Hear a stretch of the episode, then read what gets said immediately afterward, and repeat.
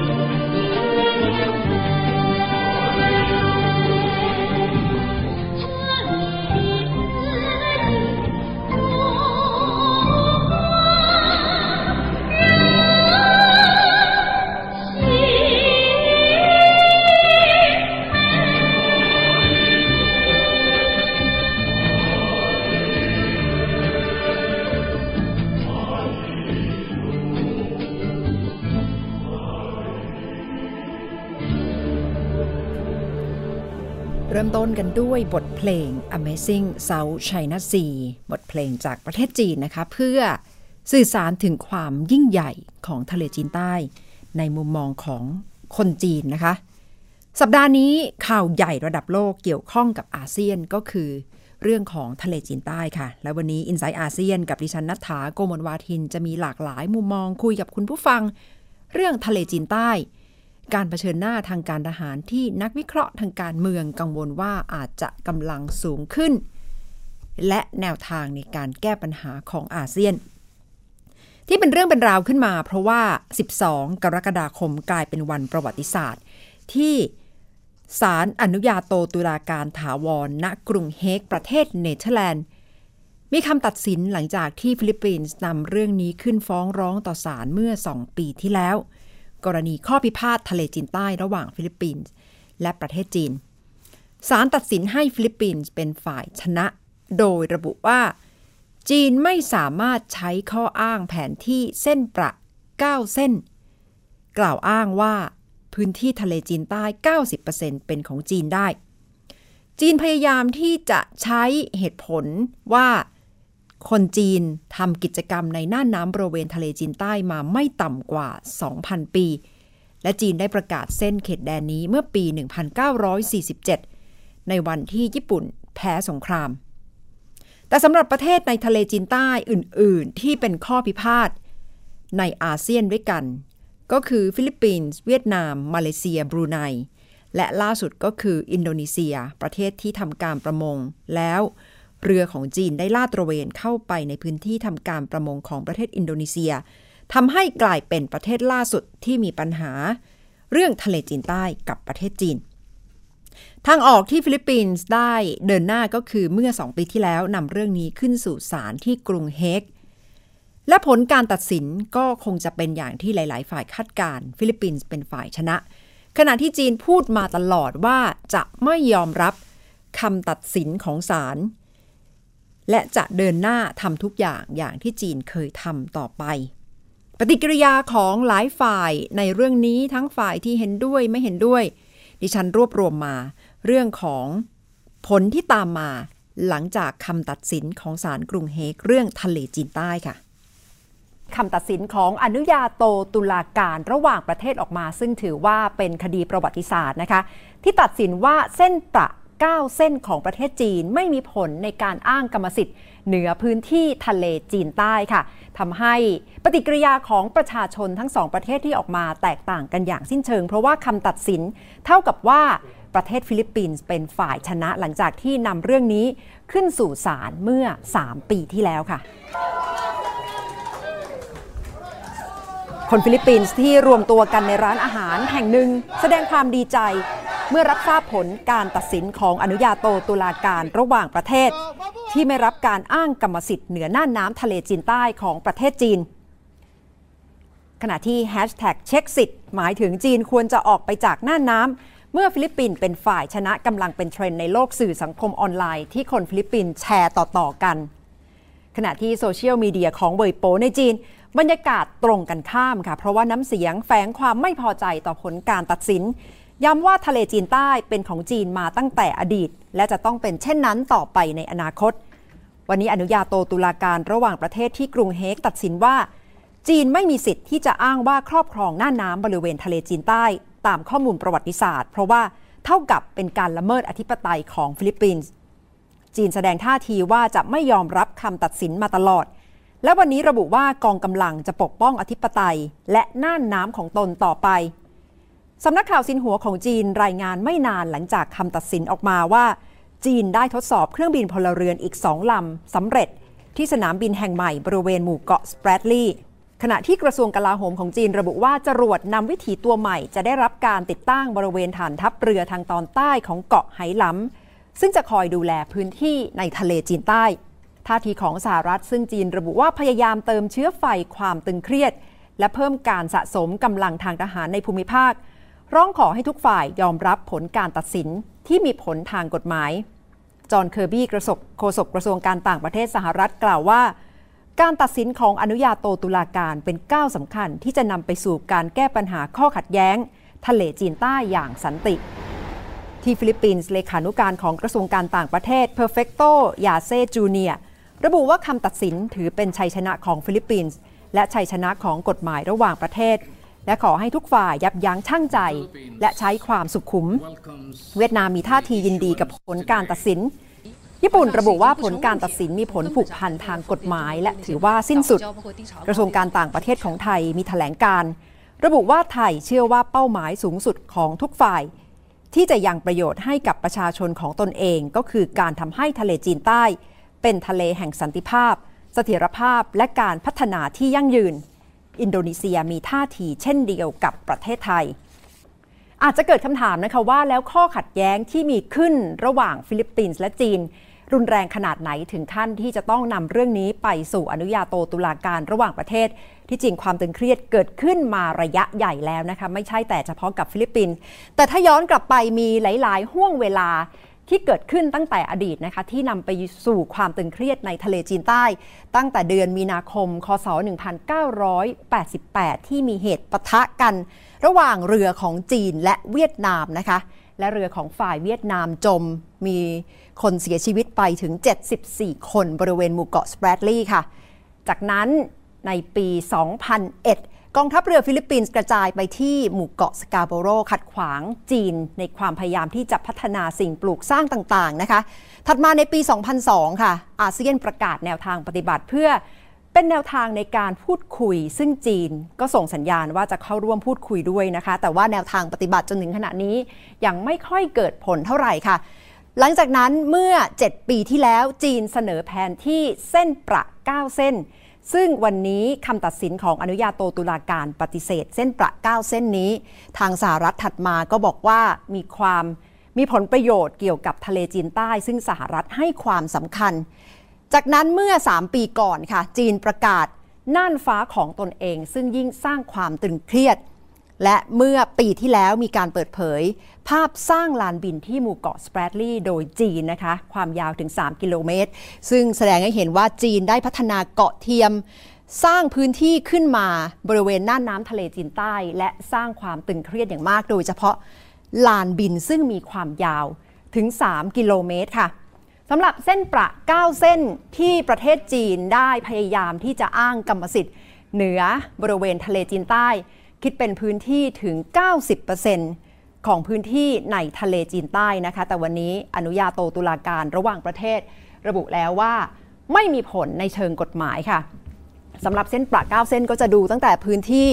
บริเวณไต้หวันมาถึงฟิลิปปินส์บรูไนมาเลเซียและเวียดนามนะคะ นับดูและต่อๆกันก็จะเป็นพื้นที่ที่ทางจีนพยายามที่จะอ้างกรรมสิทธิ์ และก็จะเห็นว่ามีความทับซ้อนกับ ของน่านน้ำฟิลิปปินส์บรูไน มาเลเซีย เวียดนาม รวมถึงล่าสุดเกี่ยวข้องกับประเทศอินโดนีเซียด้วยนะคะ ซึ่งทำให้กลายเป็นความตึงเครียดในระดับภูมิภาคและประชาคมอาเซียนค่ะ และถ้าไปดูแผนที่ถัดไป ก็จะเห็นการพัฒนาลานบินในหลาย ๆ จุดตามเกาะแก่งต่าง ๆ ที่กระจายกันอยู่ตามพื้นที่ทะเลจีนใต้นะคะ ซึ่งแต่ละประเทศก็พยายามที่จะ สร้างสิ่งปลูกสร้างและพยายามที่จะอ้างกรรมสิทธิ์ค่ะ และก็จะได้เห็นการสังเกตว่า หรือว่าทรัพยากรใต้น้ำและก๊าซธรรมชาติต่างๆ น่าจะมีอยู่อย่างมากนะคะ ซึ่งเป็นข้อสังเกตจีนปฏิเสธว่าไม่จริงแต่สำหรับหลาย ๆ ประเทศก็พยายามที่จะระบุว่าน่าจะเกี่ยวข้องกับทรัพยากรธรรมชาติใต้ท้องทะเลทำให้จีนมีความพยายามอย่างมากที่จะอ้างกรรมสิทธิ์นะคะ และเมื่อดูงบประมาณ ทางการอาหารของประเทศในเอเชียตะวันออกเฉียงใต้ก็จะอาจจะยิ่งเห็นบรรยากาศของความตึงเครียดที่หนักมากขึ้น โดยจีนมีการใช้งบประมาณสูงที่สุดในภูมิภาคเอเชียนะคะ มีหลาย ๆคำกล่าวที่ระบุว่าผลการตัดสินที่ออกมา น่าจะเป็นจุดเริ่มต้นของการเผชิญหน้าจุดเริ่มต้นของทางแยกโดยเฉพาะต่อ สมาคมประชาชาติเอเชียตะวันออกเฉียงใต้หรืออาเซียน เพราะว่าในการเผชิญหน้าอย่างน้อย 4 ประเทศรวมถึงอีกหนึ่งประเทศก็คืออินโดนีเซีย มีข้อพิพาทกับประเทศจีนนะคะ ซึ่งยังไม่แน่ใจว่าทางออกจะคืออะไรเมื่อฟิลิปปินส์เองก็ระบุแล้วว่าจะหาทางพูดคุยกับประเทศจีน แต่ประเทศอื่นที่ติดตามดูอยู่ไม่ว่าจะเป็นเวียดนาม มาเลเซียบรูไนก็อาจจะรู้สึกว่าต้องการที่จะนำเรื่องนี้ขึ้นสู่ศาลระหว่างประเทศเช่นเดียวกัน ข้อถกเถียงของจีนก็คือ ใช้พื้นที่นั้นมานาน มีกิจกรรมในเชิงประวัติศาสตร์ มีคุณค่าสำหรับประเทศจีน แต่อีกหนึ่งความสำคัญก็คือ พื้นที่ทะเลจีนใต้มีทรัพยากรใต้ดิน ทรัพยากรใต้น้ำอย่างมาก ทั้งเรื่องของก๊าซธรรมชาติ ทรัพยากรต่างๆ และจีนก็ได้เดินหน้าสร้างเกาะเทียม สร้างลานบินเทียม มาพักใหญ่แล้วทำให้เกิดปัญหา และอีกหนึ่งปัจจัยที่เข้ามาก็คือสหรัฐ ที่เข้ามาทางนโยบาย Pivot to Asia ปรับสมดุลสู่เอเชีย นโยบายที่จะเข้ามาหนุนหลังหลาย ๆ ประเทศในเอเชีย โดยเฉพาะเวียดนามและฟิลิปปินส์ซึ่งมีปัญหาเผชิญหน้ากับจีน เลย อาจจะทำให้เป็นส่วนหนึ่งที่สถานการณ์ในภูมิภาคร้อนแรงขึ้นมา เมื่อวานนี้ไทยได้ออกถแถลงการ เพื่อที่จะยืนยันว่าสันติภาพเสถียรภาพ และการพัฒนาอย่างยั่งยืนในตะวันออกเฉียงใต้ โดยเฉพาะในทะเลจีนใต้เป็นเรื่องที่สำคัญอย่างมากนะคะ แต่ท่าทีของจีนก็คงจะประมาทไม่ได้ จีนบอกว่าปฏิเสธที่จะเข้าร่วมการไต่สวนของศาลอาญา ศาลอนุญาโตตุลาการถาวร และวิจารณ์ว่าเป็นแค่ละครตลกฉากหนึ่ง ขณะที่นักกฎหมายและผู้เชี่ยวชาญด้านนโยบายเอเชียก็เตือนว่า จีนเสี่ยงที่จะละเมิดกฎหมายระหว่างประเทศ ถ้ายังคงแสดงท่าทีแข็งกร้าวและเพิกเฉยต่อคำตัดสิน สหรัฐซึ่งถูกจีนกล่าวหาว่าพยายามปลุกปั่นข้อพิพาท และขยายอิทธิพลทางทหารด้วยการส่งเรือออกตรวจการและจัดการซ้อมรบในทะเลจีนใต้ก็ระบุว่าคำพิพากษาของศาลอนุญาโตตุลาการถาวรถือเป็นที่สุด และมีผลบังคับสหรัฐเรียกร้องให้ทุกฝ่ายอย่านำประเด็นนี้มาเป็นโอกาส กระทำการยั่วยุใด ๆ ทั้งสิ้นคำพิพากษาของศาลนับว่ามีความสำคัญ เพราะว่าเป็นครั้งแรกที่มีการร้องขอให้ศาลระหว่างประเทศเข้ามา ชี้ขาด ปัญหาทะเลจีนใต้ และถึงแม้ว่าศาลอนุญาโตตุลาการถาวรจะไม่มีอำนาจบังคับให้จีนต้องกระทำการอย่างใด แต่ก็ยังถือเป็นชัยชนะสำหรับฟิลิปปินส์ผู้เป็นโจทฟ้อง และอาจจะกรุยทางให้ไต้หวันเวียดนาม มาเลเซียและบรูไน ซึ่งอ้างกรรมสิทธิ์ในทะเลจีนใต้ทับซ้อนกับจีน ลุกขึ้นมาใช้กฎหมายกับจีนบ้าง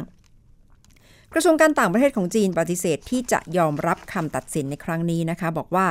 ประชาชนของตนมีประวัติศาสตร์อยู่ในทะเลจีนใต้มานานกว่า 2,000 ปี เกาะต่างๆของจีนก็มีสิทธิ์ มีเขตเศรษฐกิจจำเพาะ และแดนมังกรได้ประกาศต่อโลกให้ทราบถึงแผนที่เส้นประ 9 เส้น ของตนมาตั้งแต่ปี 1948 เอกอัครราชทูตจีนได้กล่าวในเวทีเสวนาของศูนย์ยุทธศาสตร์ และกิจการระหว่างประเทศศึกษาซีซิสว่า ปักกิ่งจะทำทุกวิถีทางเพื่อรับรองว่าการค้าทางทะเลจะดำเนินต่อไปได้โดยไม่มีอุปสรรค และจะสกัดกั้นการกระทำใด ๆ ก็ตาม ที่จะบั่นทอนเสถียรภาพของภูมิภาคทางด้านฟิลิปปินส์ก็ระบุว่ารัฐบาลอยู่ระหว่างการศึกษาคำพิพากษาของศาล และรัฐมนตรีต่างประเทศเปอร์เฟกโตอย่าใส่เรียกร้องให้ทุกฝ่ายที่เกี่ยวข้อง ใช้ความอดทน อดกลั้น และความสุขุม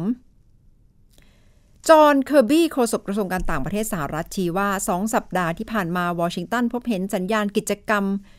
ทางทหารของจีนอย่างต่อเนื่องในทะเลจีนใต้ โดยที่ปรึกษาด้านนโยบายเอเชียของประธานาธิบดีบารักโอบามา ยืนยันว่าสหรัฐไม่เคยมีเจตนาโหมไฟพิพาทในทะเลจีนใต้ เพื่อสร้างบริบทในการขยายอิทธิพล และปรารถนาที่จะเห็นข้อพิพาทดินแดนและน่านน้ำในเอเชียแปซิฟิก รวมถึงทะเลจีนใต้ได้รับการแก้ไขด้วยสันติวิธีโดยปราศจากการข่มขู่และเป็นไปตามหลักกฎหมายระหว่างประเทศ ทางชาสฟรีแมนอดีตนักการทูตสหรัฐ ซึ่งเคยเป็นล่ามให้ประธานาธิบดีริชาร์ดนิกสันตอนไปเยือนจีน บอกว่านี่ถือเป็นชัยชนะทางยุทธวิธีสำหรับฟิลิปปินส์ แต่เป็นความพ่ายแพ้เชิงยุทธศาสตร์สำหรับกฎหมายระหว่างประเทศ เพราะว่าคำตัดสินคราวนี้ทำให้ปัญหาทะเลจีนใต้ ตกอยู่ในภาวะที่ไม่อาจจะแก้ไขได้ด้วยวิธีอื่น นอกจากใช้กำลังเท่านั้น ไม่มีกระบวนการเจรจาทางการทูต เพื่อไกล่เกลี่ยข้อพิพาท และตอนนี้ไม่มีกระบวนการทางกฎหมายอีกแล้ว เป็นการประเมินสถานการณ์จากหลาย ๆ มุมมองเกี่ยวกับทะเลจีนใต้นะคะ ซึ่งก็คงจะต้องติดตาม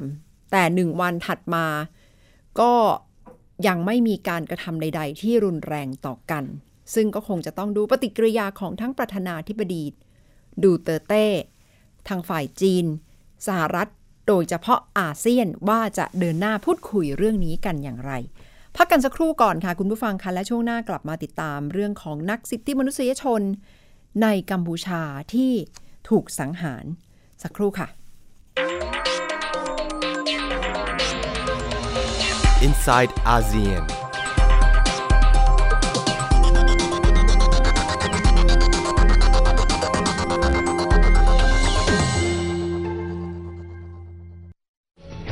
ตั้งแต่ 12 กรกฎาคมนี้ ไทย PBS เปลี่ยนการส่งสัญญาณทีวีระบบเดิม ที่จังหวัดพะเยา และอำเภอแม่เสรียงจังหวัดแม่ฮ่องสอน ท่านสามารถรับชมไทย PBS ได้ที่ช่องหมายเลข 3 ในระบบใหม่ ระบบดิจิตอลทีวี ที่คมชัดกว่า ทั้งภาพและเสียง ฟรี สอบถามเพิ่มเติมโทร 0 2790 2314ลูกรู้ไหมสถิติคอร์รัปชันในปี 2554 เนี่ย ประเทศไทยของเราอยู่อันดับที่เท่าไหร่ครับ เดี๋ยวนะครับพ่อ ไม่อยากบอกเลยว่าอยู่อันดับที่ 80 จาก 183 ประเทศทั่วโลกครับ ว้าเกือบสอบตกเลยนะพ่อ ใช่ลูก และถ้าเราอยากให้ประเทศไทยเนี่ยใสสะอาดปราศจากคอร์รัปชันและเป็นที่หนึ่งของโลกเนี่ยเราต้องทำยังไงบ้างลูกอืมคนไทยต้องไม่ทุจริตครับพ่อ เก่งมากเลยครับทำดีๆนะครับ แล้วรู้ไหมคนที่ไม่ทุจริตเขาเรียกว่าเป็นคนยังไงครับลูก ก็ต้องเป็นคนดีอย่างผมกับพ่อสิครับ จับดีๆลูกพ่อ รู้ไหมเมื่อไหร่จะมีคนมาซ่อมถนนให้บ้านเราสักที คงต้องรอให้คนดีๆ อย่างลูกมาเป็นผู้แทนรัษฎรก่อนละมั้ง ปลูกฝังกันตั้งแต่วันนี้ ประเทศไทยจะไม่มีคอร์รัปชัน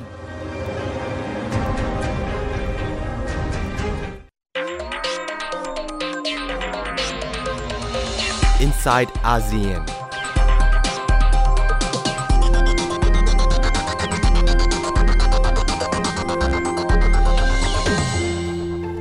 เรื่องของสิทธิมนุษยชนยังเป็นเรื่องที่หลาย ๆ ประเทศใน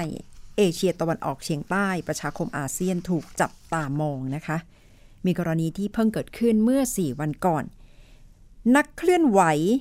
นักวิเคราะห์ทางการเมืองคนสำคัญของกัมพูชา ถูกสังหาร และขณะนี้ก็ยังมีความไม่พอใจอย่างสูงในบรรดา คนกัมพูชาว่าต้องการให้รัฐบาล สอบสวนเรื่องนี้อย่างใกล้ชิดรวมถึงมี มุมมองจากคุณอังคณานีลภัยจิต กรรมการสิทธิสิทธิมนุษยชน แห่งชาติที่ระบุว่า ถือว่าเป็นพันธกิจร่วมกันของนักต่อสู้เพื่อสิทธิมนุษยชนในอาเซียน ที่จะต้อง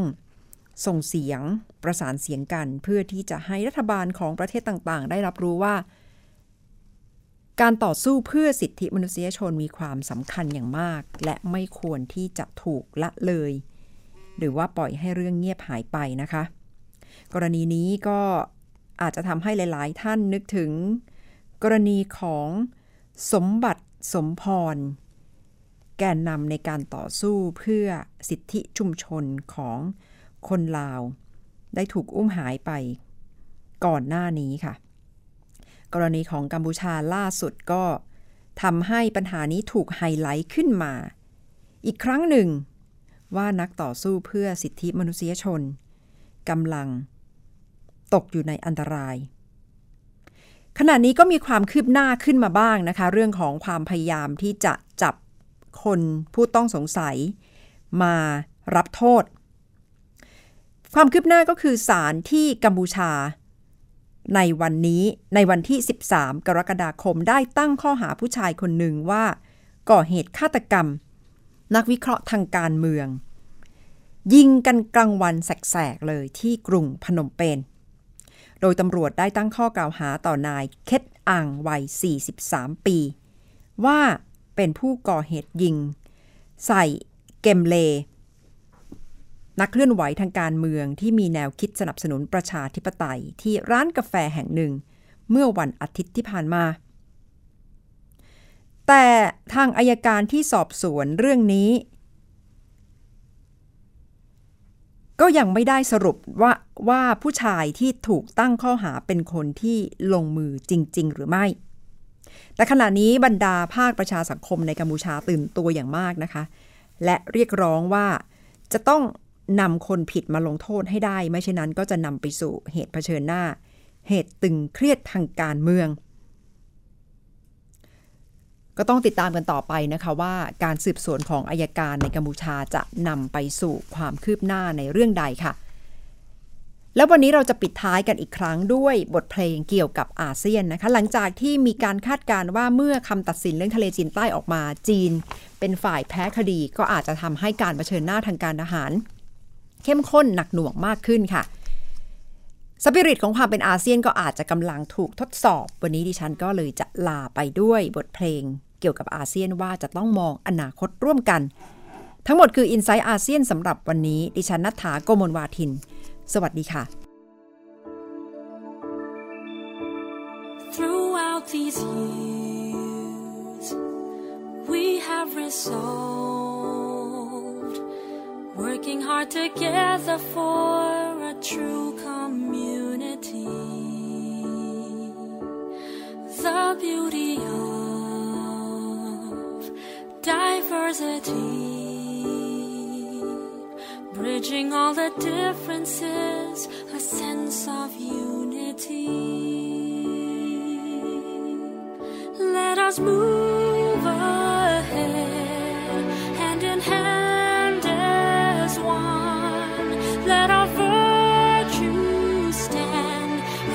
face the challenges of time. Let us move ahead, integrate as one to an ASEAN community, prosperity, peace and harmony. The future's ours. We have the strength. Shall find the peace within ourselves and with the world. And as we strive in our resolve, sharing this one vision of a true community. Let us move